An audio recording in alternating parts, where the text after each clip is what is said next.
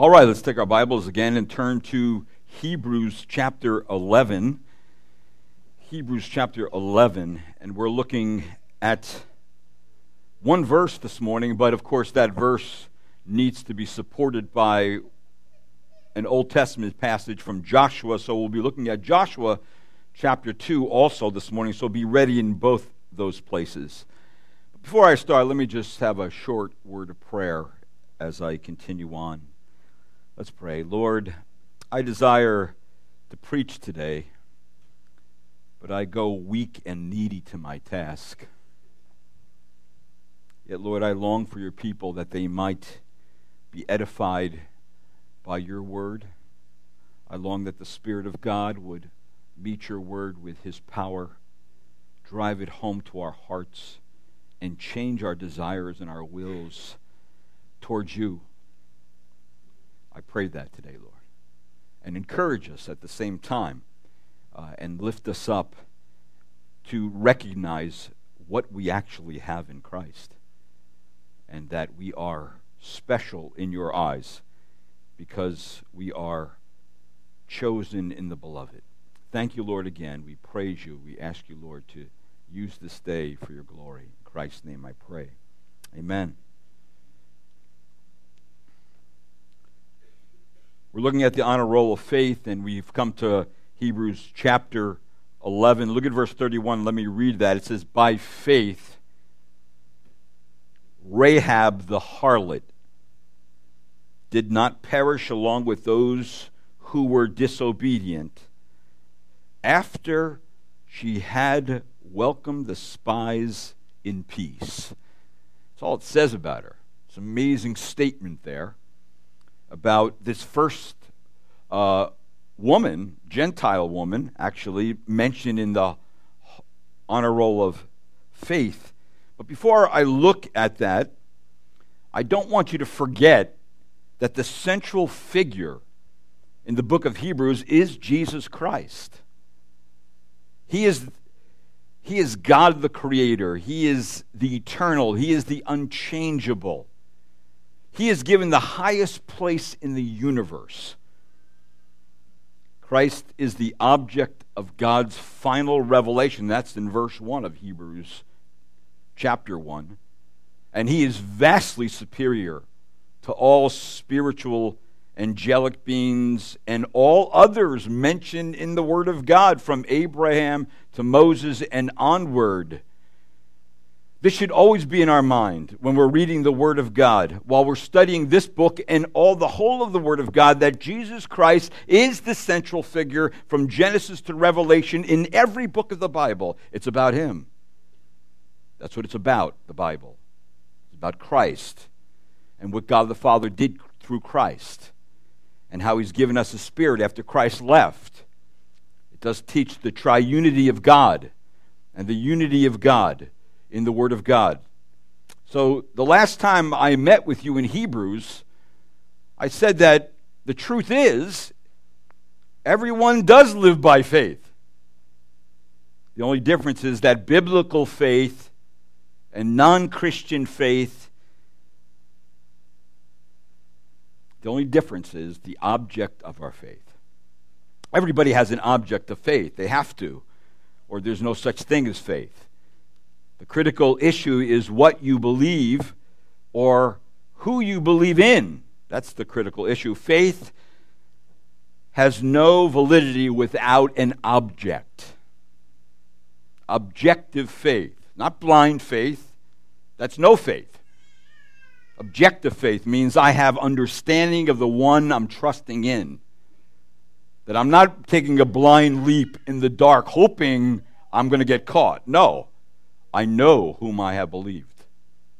I know who he is because he's told he has told me in the word of God. So the f- ultimate faith object is the son of God. Why? Because Jesus Christ is the same yesterday, today, and forever. The fact that God is unchangeable is what makes him eminently trustworthy God cannot change. His word cannot change. His promises and purposes cannot change. His plan cannot change. He will accomplish everything He said from every jot and tittle, every little mark of the Hebrew language. He will do it all. And this eternal consistency of God is why God is so faithful and why we can put our full and complete trust in Him. See, so when people struggle with their faith, when you and I struggle with our faith, and do you struggle with your faith? Will you struggle in your faith once you become a believer in Christ? Absolutely, you will. See, the struggle in our faith is not because our faith object has failed or is, has become insufficient. It is because we don't have true knowledge of God and His ways. That our knowledge of God has to be adjusted every time we hear the Word of God, every time we read the Word of God, every time we're presented with the Word of God. God is adjusting our understanding of who He is. In fact, He's driving out all the junk you think about God and what God ought to be, and He's putting in the right stuff so you can truly have faith in Him. So you can truly understand what He is doing and what He wants you to know. So faith in God fails only when people have a faulty understanding of Him. That's when it fails. Oh, Christianity, I tried that, and that didn't work for me. Well, you didn't understand. You didn't know who the, the God who you were dealing with. Because if you did, you wouldn't ever say that. You would never say that. So hopefully you wrote this down somewhere in your Bible last time I met. And here's the key if you want your faith in God to increase, you must increase your knowledge of God. That's the bottom line. Keep yourself away from the Word of God. Keep yourself away from the church, the program of God. The means of grace is given you, and you will not grow. Matter of fact, you'll go backwards. It may even indicate you never knew in the first place if you had a true saving faith in Christ. It may indicate that. So, in the honor roll of faith, we have seen God's faithful believing putting their faith into action, displaying to us with faith, what, what faith is and what faith actually does. And the last time, Joshua and the people of Israel learned by stepping out in faith. By stepping out in faith, they learned something. They knew God and how God revealed himself. And now they had to step out in faith because God said to them, There's the land, it's yours. Matter of fact, you already won the victory, go get it. See, God, faith always has, to, has an action to it, it always calls us to do something. See, the object of their faith, by stepping out in faith, they learn that the object of their faith can be unquestionably obeyed, can be trusted continually that when he says he's going to be present with them, he will be present with them. That can be absolutely relied upon at every single point, at every single minute, every single second of the day. And that can emphatically, once you begin to learn how to live by faith can be emphatic, emphatically shouted about and praised from your mouth. That real faith has an action, but it also, real faith, when you begin to grow in your knowledge of God, you can't shut up about it. It comes out of you. You have to tell it to somebody. It's like you can't, you never shake up a Coke and then keep the tap on. I mean, you take that tap, it, it bursts out. That's how we ought to be as Christians. When we're growing our knowledge, our faith is going to burst. Right? That's where evangelism comes from. Evangelism comes from and a desire from being with God and realizing his plan and what he's done, what he's done for you, what he's given to us. That's where evangelism comes from. It's not a program. It's not a set of points you give people. It's your relationship with God. You're telling people what God's doing in your life. And people are thinking, man, I, I wish I had that. I've never experienced that. In fact, you're crazy. I don't even believe you. That's how they should respond. Because you know what? That's how it is sometimes. Have you ever thought of the, the daily faith needed to walk the Christian life? Sometimes your faith seems strong. Time to time it feels wobbly. Other times it's weak. One thing is sure from salvation through sanctification, right up until the day you die, you need it, or you'll shrivel up. You need faith. You need to grow in faith, and faith grows when you grow in your knowledge of God. The Word of God tells us without it, we can't please Him. Moses actually summarizes the book of Exodus and Joshua kind of in this way in Deuteronomy 6:23 he says he brought us out from there in order to bring us in. That's what God does. Isn't that what God does? He brings us out to bring us in? It's a good summary of God's plan for the Christians. He brings us out of spiritual darkness and death and he brings us into abundant life through Christ Jesus abundant life by way of sanctification and then on to glory. That's it. God's plan is you get saved, you're sanctified, and every day He's sanctifying you, growing you, and growing you, and growing you until glory. That's what God's doing. And believe me, it's an exciting ride. If you're a Christian, it's, it's an exciting ride. His mercies are new every day, and there's a whole lot of stuff new every single day being excited about God, being excited about Christ, being, being excited about His Word. Now, today, I wanted to uh, direct your attention to a woman in verse 31 in Scripture who personified a pretty extremely unusual type of faith. Some have called it an overcoming faith. Her name was Rahab. She lived in Jericho. We talked about Jericho last, last time. And it says there, of course, in Scripture, by faith, Rahab the harlot. How would you like to be uh, referred to for all of time as Rahab the harlot? But see, there's a point to it. There's a point to it, and I'll get to that at the end of the message. It says there, she did not perish along with those who were disobedient after she had beca- welcomed the spies in peace. Now, that word after is very significant because, see, there's faith. Faith is described in after they stepped out, after she welcomed the spies, because she believed something before she welcomed the, sp- the, the spies. See, she was a Gentile, she was a pagan, she was a heathen a woman well acquainted with sin. She was, Scripture says, a harlot, a prostitute.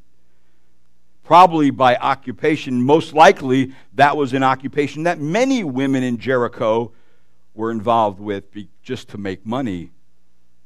On top of all that, she belonged to the Amorite race, who were already under God's curse for their gross abominable immoral immoral practices that are mentioned in Genesis, but in Genesis of 15, 16, God marked them for an appropriate time of judgment.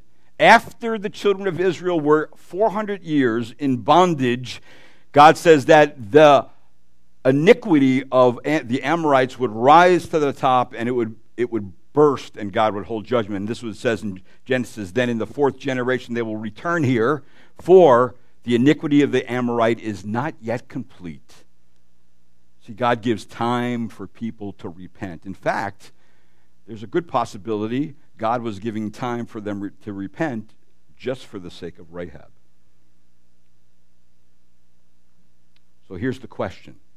Here's the question How did a prostitute get onto the honor roll of faith?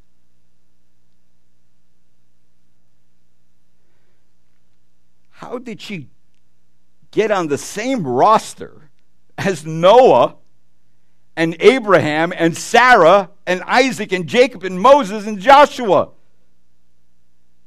Well, there's just an obvious answer in Scripture, and it's right there in verse number 31. First two words. What does it say? By faith. By faith. That's how she got onto the roster. In fact, that's how you and I get onto the roster. By faith.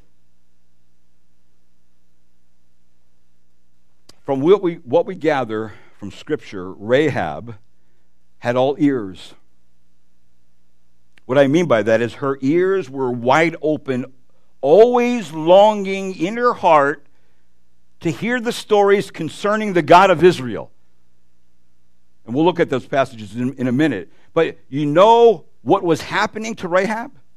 As she was hearing the stories, hearing the stories, hearing the stories, every time she heard something about the God of Israel, she was increasing in the true knowledge of God, and therefore her faith in God was exponentially increasing. That's what was happening. Remember that little passage of scripture in Hebrews 10 17? What does it say? Faith comes by what? Hearing. And hearing by the word of God or the word of Christ. See, that's how our faith increases by hearing. And what a blessing it is to hear God's word. For these things on our, the side of our head, to hear God's word is, is a tremendous blessing and the mercy of God right to us. See, faith is the key that unlocks the cabinet of God's promises. So before we look at the scriptures, let me just give you some background. The city of Jericho stood for about 400 years. Its inhabitants were actually thought to be invincible. But during this particular period, when now the nation of Israel was on the other side of the Jordan, and now they have, of course, by the story of Joshua, have taken Jericho, not taken it yet because Rahab's still there. So its inhabitants were known by all those around to be invincible. Probably that's why they were that fortified city right when you came across. But during that period of long history, the tables were turned. The people of Jericho were actually scared They remained on guard. They, the, the, the city remained shut up. The two spies that were sent out by Joshua entered the city. Then they entered the harlot's house. And when the guards came to get the spies, she said, They already left the city. But they didn't already leave. She hit them up top on top of the roof. Right? And, uh, and they were there waiting. And some have used this passage of Scripture, I might as well bring this up right here, to justify lying. But that's not the point of the Hebrew narrative. The leap, in fact, the leap from prostitution to lying is not a big leap. Matter of fact, it's most likely some of the skills of her profession. You had to be a good liar. However, as uh, John MacArthur says, it was not right for Rahab to lie. Even though her heart was open to God's saving truth, her knowledge of him was extremely limited. She was a victim of her own fallen nature, and her ethics were those of a corrupt Canaanite culture. But her lie was really unnecessary. No lie, no lie provides any assistance to God. He doesn't need help from us, especially help that have sinful efforts. He needs none of that. Also, we don't even know if she was saved yet. She definitely was not yet sanctified, but we do know she was soon to be saved. In fact, all the guards left and were in pursuit of the men outside the city, and she went up to the roof to talk to her welcomed guests. She was eager to express to the spies her faith in the God of Israel. And there are three important things to notice about the prostitute's faith. Number one, it was expressed in a confession. It was also personified in an action. She did something, and then it was realized in the reward. That actually God brought to pass what she hoped for. So Rahab represents really all people who have been an, an uh, alienated from the life of God, and also she represents every one of us in the human race guilty of spiritual harlotry and unfaithfulness to God. Every single one of us were unfaithful to God's spiritual harlots. So each of us can find hope, really, to be saved, to be sanctified, to be used by God from Rahab's example. And by considering God's dealings with Abraham I want you to take note of these three things. And the first one, and this is where I need you to turn to Joshua chapter 2, and we want to look at how this faith was expressed. I've had a uh, dental surgery this week, and I'm on antibiotics, and it feels like it, I'm, I'm in a desert. Uh, that these antibiotics has taken all the moisture out of my body. And so I feel like, dying here, so if I drink water, that's why. And uh, anyway, the Lord's uh, sustaining me today. But I want you to notice uh, in the Word of God this first thing that faith is ex- expressed in a confession. Right? Again, remember, you grow in the knowledge of God, you got to tell somebody. She's bursting here. Look what it says in Joshua chapter uh, 2 and verse number 8. She first confessed really her knowledge of the situation. It says in verse 8 Now, before they lay down, these are the spies on her roof. She came up to them on the roof, verse number 9, and said to the men, Look what she says, I know that the Lord has given you the land. There's one of her confessions right there. I know the Lord has given you the land. And of course, uh, just stopping there, she was quite aware that her home, Jericho, was being taken by the Lord and given to, going to be given to his people, the Israelites. So she had been following the news closely, and she had been taking notes in her heart, and she was convinced that the Lord God was different from all the gods that she had ever known. She was polytheistic. She, uh, they worshiped many gods, and none of those gods produced anything for her. And she was, af- she was afraid, too, of the news that had taken its toll on the inhabitants. Look, so look at verse number 9. She also confessed the morale of the people. Verse number 9 says, the second part of the verse, and the terror of you has fallen on us, and that all the inhabitants of the land the land have melted away before you. So so here's the morale. There is no morale. One thing, if you know anything about soldiering, about going to battle, if the morale is low, you're in trouble. If there's fear within the troops, you're already in trouble. And so that's the case here. They were literally scared to death. In the inner man, the people had melted and become like water. They had no strength or ability to go up against such a formidable foe as the God who fights for his people, the God who speaks to his people. Now she gives a reason for such a drastic morale change. Fear, and just remember this fear, alone never saved anyone. But fear properly responded to can bring a tremendous result in someone's life. Fear can actually be healthy, a healthy motivator to get some to see their true need of the true and living God and for their deliverance. In fact, if you look down to verse number 11, it says, When we heard it, our hearts melted, and no courage remained in any man any longer because of you. I like what Ecclesiastes tells us when I was preaching many years ago through that book, uh, where it says in chapter 3, verse 14, I know that everything God does will remain forever. There is nothing to add to it. And then it says this, and there is nothing to take from it, for God has so worked that men should fear him. See, God has worked everything out in the world in a way to bring all of us to a place where we begin to, yes, shake in our boots about how our condition is before a holy God. See, God's worked that way. And so, therefore, God is concerned that when trouble comes in your life, when life gets all twisted and knotted and confusing and you can't even unravel it, that is the very time we begin to ask the questions that God wants us to ask. Where do I stand before God? Am I right with God? Am I not right with God? Am I heading for, he- heading for he- heaven or hell? Is there such a place as heaven and hell? I never believed it, right? But I be- have to believe it. If God's word says it, it must be true. And if I don't want to go there, See, fear is a motivator. For Proverbs says, matter of fact, the fear of the Lord is what? The beginning of knowledge, right? Knowledge of what? Knowledge of who? Fear, see, the fear of the Lord is the beginning of knowledge of Him. Fools despise wisdom and instruction.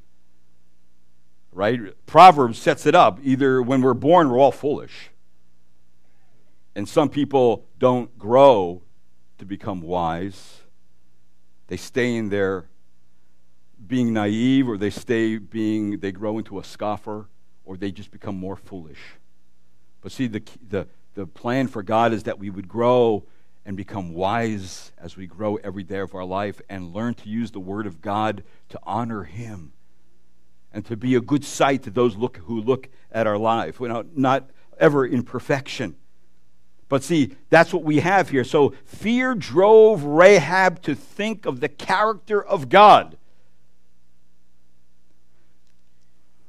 The character of God she had not known, but she sure liked to know. She heard about, but she has not known him yet. See, the miraculous work done by the living God on behalf of Israel had made such an impression on her that she was convinced of the truth. And again, her confession continues. Look at verse number 10. She has to tell of the, the God's work that she knows about in verse number 10. For we have heard how the God, the Lord dried up the water of the Red Sea before you when you came out of Egypt. And what you did to the two kings of what? The Amorites. She's from the Amorites, her people. Matter of fact, the Amorites were a ruthless people. They were a very powerful and ruthless people. And she was part of those people. And they were a vicious people. No one could win against them. And it says here, and what you did to the two kings of the Amorites who were beyond the Jordan in Sihon and Og, whom you utterly destroyed. I love that word. You utterly took care of.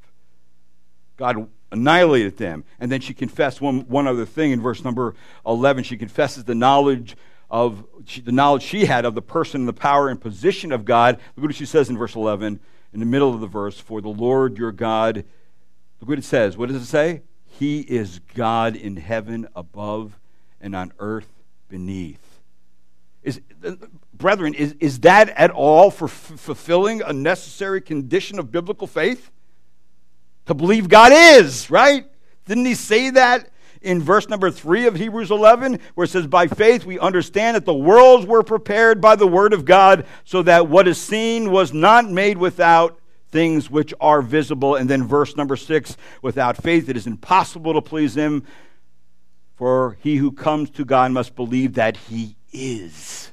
And then what? He's a rewarder of those who diligently seek him. So she is at the point now, because of fear in her heart, fear in her city,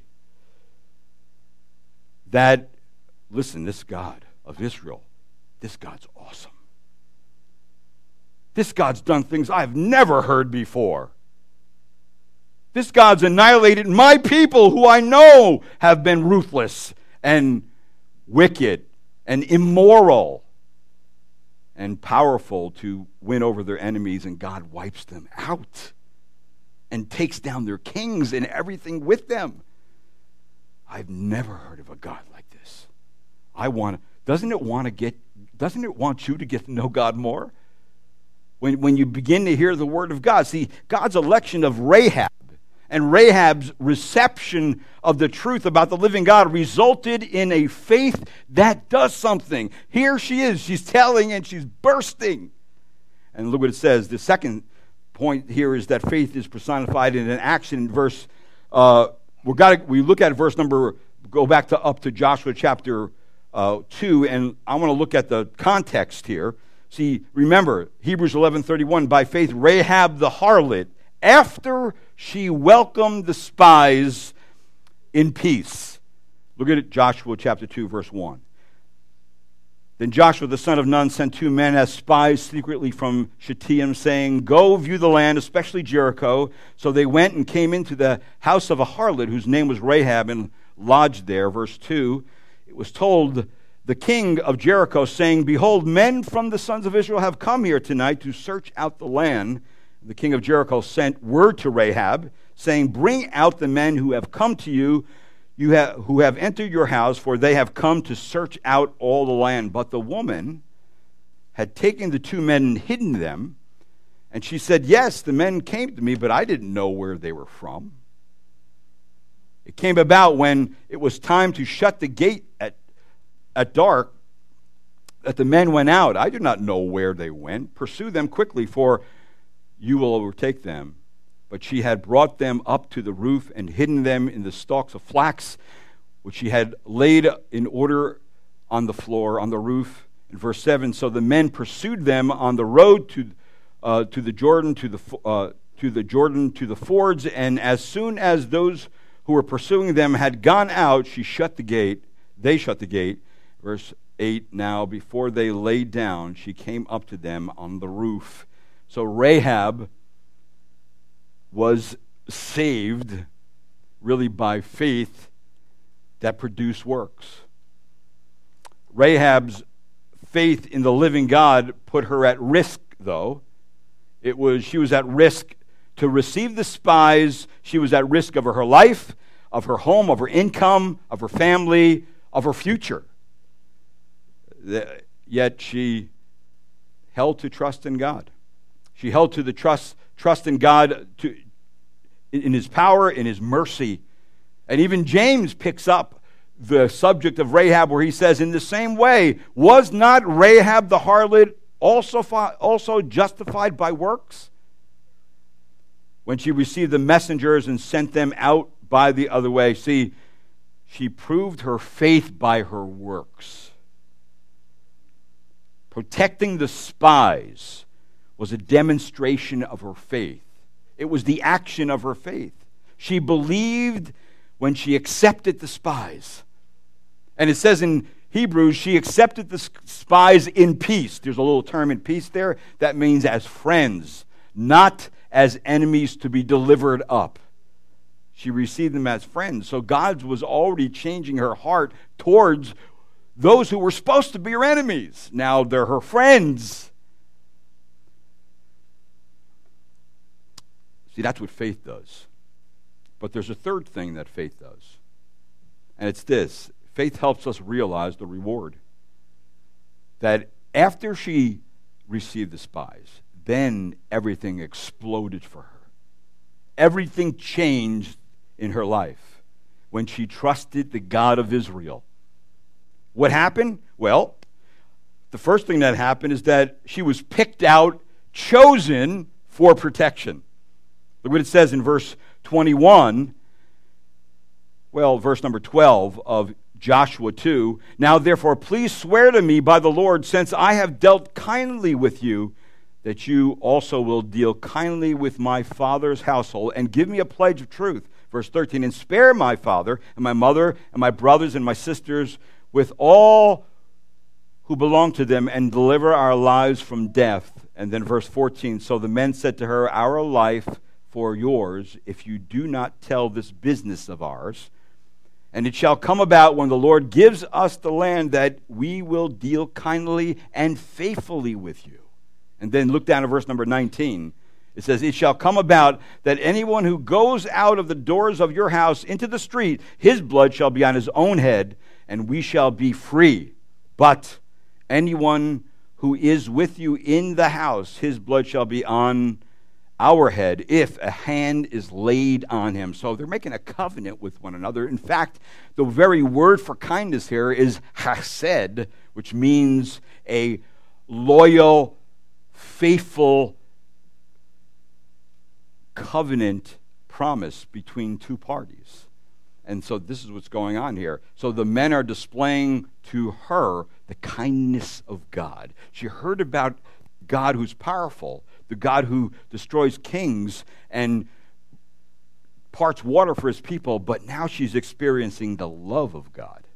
The love, the, the mercy of God is being displayed to her, and she is listening, and she believed their word and obeyed their covenant. See, that's what she did. In fact, again, remember what the passage of Scripture says in Hebrews 11 31, 31 By faith, Rahab the harlot did not perish along with those who were disobedient. So everybody else was disobedient, and she was obedient. She believed their word and obeyed their covenant. And it says she obeyed. And obeyed is equated with faith faith is equated with obedience. Faith is equated with obedience. Everyone else was disobedient, and unbelief is referred to as disobedience. It's, it's, it's like with, with in the Gospel of John, where it says in John 3:36, "He who believes in the Son has eternal life, but he who does not what obey the Son will not see life, but the wrath of God abides on him. See, you have the same thing going on there that obey is equated with faith. So, see, in other words, salvation is an obedience to God. And those who don't obey the call of God are in disobedience. That's it. There's no one else. And so we see here that she is picked out for protection. She is picked out uh, by God to be uh, set aside when Israel comes and takes over the city, and that's what we see actually in chapter 2, verse number 18. For uh, she's identified for being passed over. All right, being passed over. It's the, it's the same kind of principle. And this means that they would really need something to identify her. They needed a sign to signify that they should pass over her for destruction and come to her when they got there to identify that she's the one to be protected. And of course, what, what was that thing? It was a scarlet cord was the identifying mark for the spies to confirm their oath of protection. Look at Joshua 2:18. Unless it says when we come into the land you tie the cord of scarlet thread in the window through which you let us down, and gather to yourself into the house your father and your mother and your brothers and all of your father's household. And then, of course, in verse 21, again, she said, According to your word, so be it. So she sent them away, and they departed, and she tied the scarlet cord in the window, and she left it there. She was in no way going to get passed over on this one. She had faith, and her faith now is producing all this action, all this work. Genuine saving faith is proven by the works that we have in our everyday living. And she has this here that the spies will identify Rahab and her family by the scarlet cord hanging in the window. And then in Joshua 2:24 it says they burned the city with fire and all that was in it. Only the silver and gold and articles of bronze and irons they put in the treasury of the house of the Lord. Now what was the identifying mark for Israel? Wasn't it the blood? In Exodus 12:13 the blood shall be a sign for you on the houses where you live, and when I see the blood, I will pass over you. No plague will befall you or destroy you when I strike the land of Egypt. Well, it's the same thing that happens with Rahab, that the scarlet cord is really a picture of her faith in the God of Israel and the identifying mark that the destruction should come on everyone else who's disobedient except this harlot who's been obedient to God's word. And because of her obedience, what does she do? She gets to save her whole family. she gets to save her whole family. That's, that's quite remarkable. So you're saved today, and because Jesus Christ is your substitute, right? You're saved today because you were sprinkled with the blood of God, and that blood was applied to your heart, and so God can now pass over you. That's the scarlet thread. That, that's the sign over you. And you are only protected from the wrath of God and eternal destruction if you are under the blood of Christ. If you are not under the blood of Christ, you are still disobedient. You are disobedient to God's call to come. Come and be saved.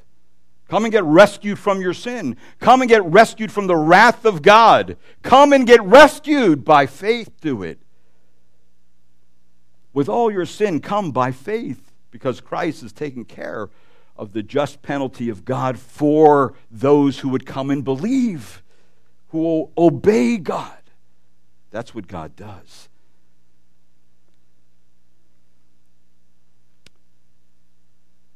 if his blood has washed away your sin, then you are accepted in the beloved. You are welcomed in the family of God. You are in the family of God. You have been given authority to be called, Romans, John chapter 1, children of God.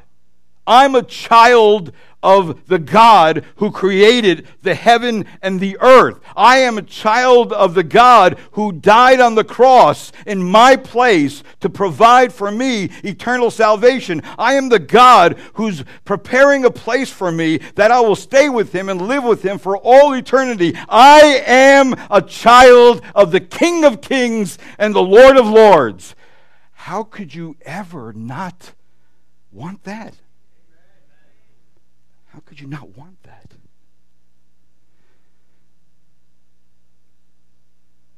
So, look what it says about Rahab. She was accepted into the congregation of the Lord. I think this is in Joshua chapter 6. Let me look there quickly. In verse number 17 is what I may be looking for or maybe not.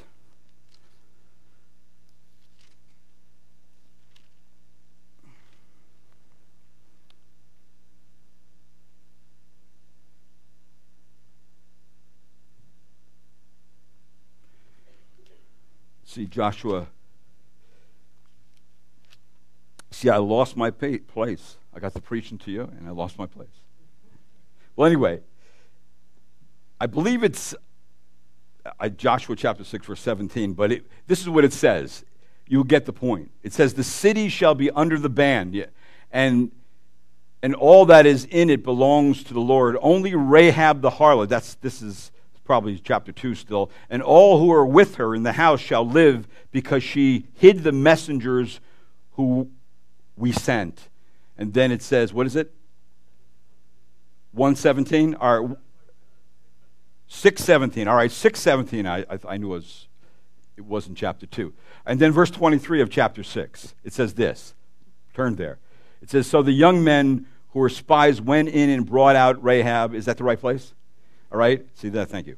And her father and her mother and her brothers and all she had, they also brought out all her relatives and placed them outside the camp of Israel. Then look at verse 25. However, Rahab the harlot and her father's household and all she had, Joshua spared. And then here's the phrase I want you to see. And she lived in the midst of Israel to this day. For she hid the messengers whom Joshua sent to spy out of Jericho.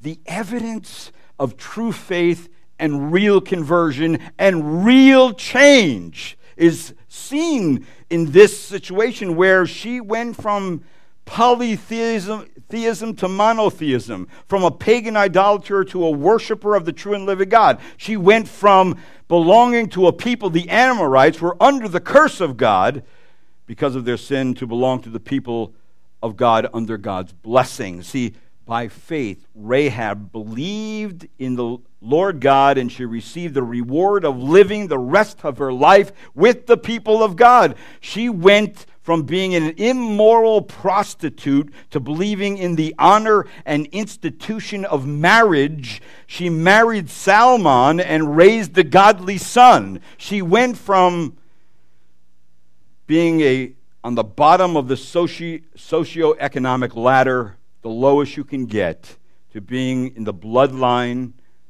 that would bring forth Jesus, the Messiah. In fact, she married an Israelite named Salmon. She had a son named Boaz. Boaz married Ruth, who had a son named Obed. To Obed's family was born Jesse. To Jesse was born David the king. And from the bloodline of David the king was born Jesus Christ. She went from a prostitute to a prince because she came to Christ. She had to be saved by the, on the other side of the cross, the same way we're saved on this side of the cross. If it wasn't for the centrality of the cross of Jesus Christ, no one could be saved, Old Testament or New Testament. Christ had to die for the sins of all humanity, for those who would believe in him, right? Whatever side of the cross you live on. Is that not a tremendous epitaph of someone who has faith? To go from a prostitute to a princess. And we, in a sense, go from paupers to kings, to those who reign with Christ. In fact, you can find the genealogy of what I just gave you in Matthew chapter 1, verse 5 through 7, and then verse number 16. Here's verse number 6. Oh, let, me, let me read it to you. Solomon was the father of Boaz by Rahab. Boaz was the father of Obed by Ruth. Obed, the father of Jesse. Jesse was the father of David the king. David was the father of Solomon by Bathsheba, who had been the wife of Uriah. Solomon was the father of Rehoboam. Rehoboam was the father of Abijah. Abijah was the father of Asa. And then down to verse 16, Jacob was the father of Joseph, the husband of Mary, by whom Jesus was born, who is called the Messiah. This means that Rahab was a princess and ancestor of Christ. She belongs to Jesus by Christ's blood. She belongs to Jesus and to Christ's bloodline, both physically and spiritually. She went from being a pagan harlot to a child of God. And all I can say is, oh, the sweet and deep grace of our Lord Jesus Christ to save anyone. See, in other words, if I can put it like this, if he can save a harlot, he can save anyone. No matter how far you have fallen in your sin, mercy is there for you.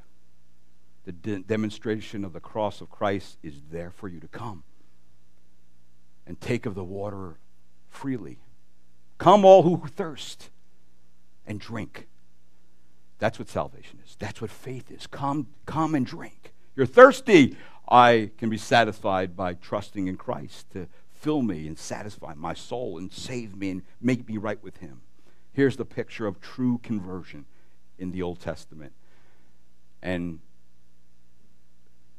Romans 11 tells us tells the story. And that's why we have in Romans 11 verse 31 by faith Rahab the harlot did not perish along with those who were disobedient after she had welcomed the spies in peace. How did she get saved? By faith. Let's pray. Lord, thank you. Again, I stand in awe of your word. I stand in awe of your mercy and your grace and your wisdom and your power and your kindness that you display not only to Rahab and to all who've gone before her, but even to us. It's still available to us. Thank you, Lord. Thank you. I praise your name for all that you have done and, and will do in our midst. And I ask you, Lord, to take your word and stir people with it For those who are believers, I pray they would grow in their knowledge of God so their faith explodes. For those who don't know you, Lord, I bring them under the fear of God until they realize and shake before an almighty God about where they may end up if they don't come and trust. And the only provision you have to have our sins forgiven, to be made right with you. Oh, Lord, please do that today. Holy Spirit, will you do that? And Lord, as we come now this morning to obediently partake of the visible elements you've given us in the Lord's table, I pray, Lord, that we would do it in an honoring and a worthy way, in a way that is serious and yet joyful, a way that we realize the communion that we have with you and the peace that we have with you because of Christ's shed blood in our behalf, that we have been passed over, that we have been set aside, not for destruction, but for blessing. I praise you, Lord, for that, and I thank you. In Christ's name, amen.